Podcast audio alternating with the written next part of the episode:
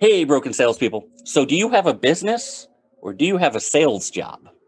That's what we're discussing today on this episode of the Broken Salespeople podcast.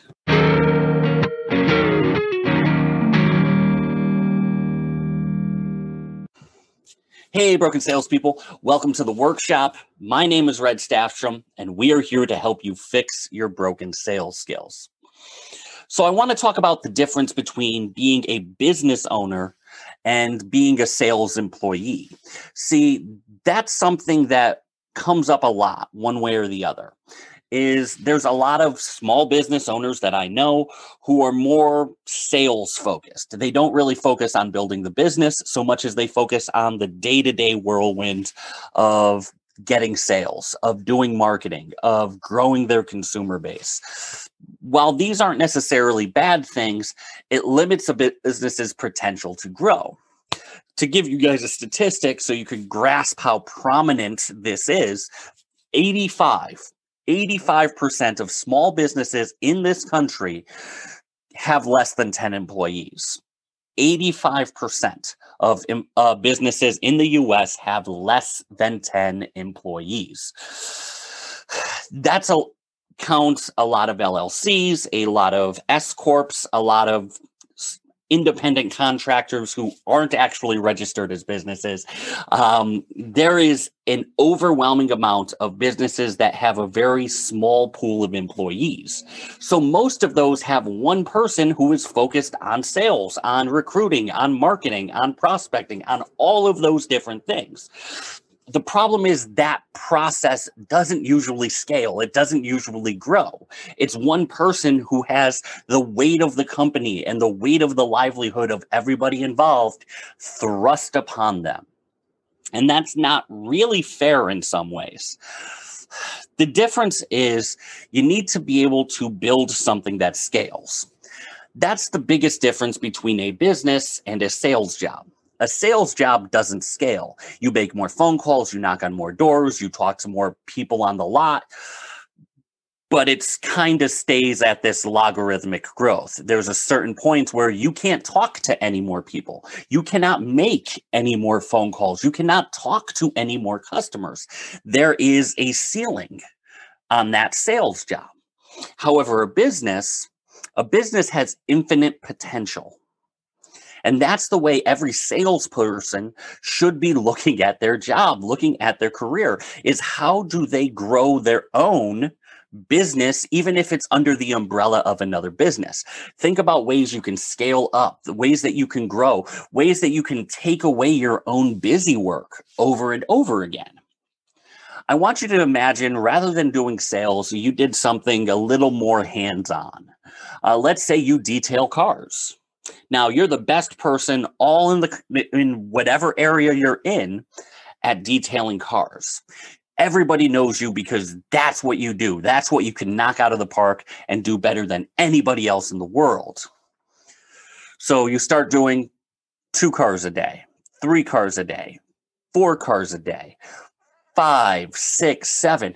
Eventually you hit a cap and either your the quality of your work goes down and goes down considerably or you have to hire new people now these people may not be as good as you in terms of what they do if you wanted to build that as a business you have to train them to be as good as you are or at least to be close enough that nobody will notice the difference being able to grow a business is about being able to replicate yourself over and over and over and over again. See, it's a great thing to talk about in terms of if you want to become a sales manager, you can't just be good at getting sales for yourself. You have to be good at training other people to get sales for themselves. You have to think in a way where you make yourself irrelevant. That's what great business owners do is they start building these things over and over again where they are not needed. You can't walk away from a sales job because then your income goes to zero. You can walk away from a business because the business can run itself. That's the major difference between the two. And the more you start thinking about ways to grow your sales job as a business, the better you're going to do. So, how do you do that? You need systems. Systems has kind of become a buzzword in most industries lately. It's kind of like in the 80s when people said, Well, what's the delta? Meaning, what's the change? Just trying to sound smarter than they are. Most people talk about systems, very few people can explain it in a very simple way. Here's the way I always explain it a system is nothing more than a series of if then statements, it's a flow chart. If a lead comes in, then it goes into the CRM. Then the CRM emails them automatically. Then, if they don't respond to that email, it sends a text the next day. Then, if they don't respond, it prompts the salesperson to make a phone call.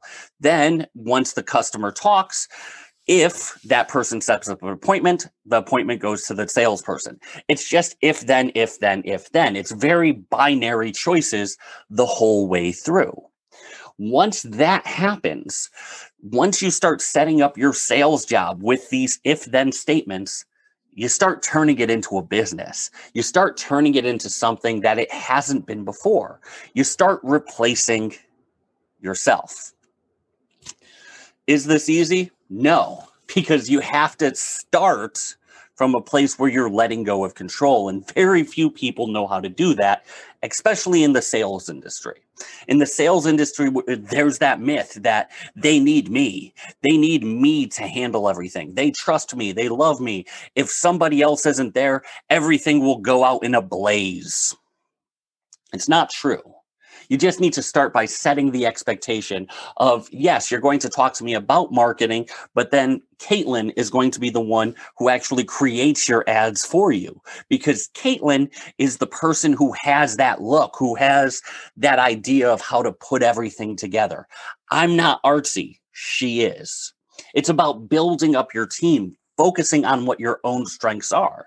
My job is I can explain things big picture and explain the strategies very well. I hired people who are good at dotting the I's and crossing the T's and implementing those strategies for you. My strength is to give you the strategy, their job is to fill, fulfill it. You set that expectation early on. You no longer have a sales job. You now have something where you get to be a consultant and you get to pass the work off to somebody else. That's the way you need to start building things. You need to build it in a way that you are no longer relevant. That's when you start to be able to step away. That's when you start to build wealth. That's when you could start building multiple companies, multiple streams of income. But you cannot do it if you are tied to the same sales desk for decades start thinking about this. Even if you are a sales employee, what can you outsource? What can you ha- get help on? What systems can you find, whether it's computer programs or CRMs or anything else that you can automate so that you can spend more time prospecting, dealing with customers, so you can spend more time in front of them rather than behind your desk? So I hope this helps. I hope you guys enjoyed this episode. Please take the time to like, subscribe, review. It all helps the channel quite a bit. And until next time, go fix yourself.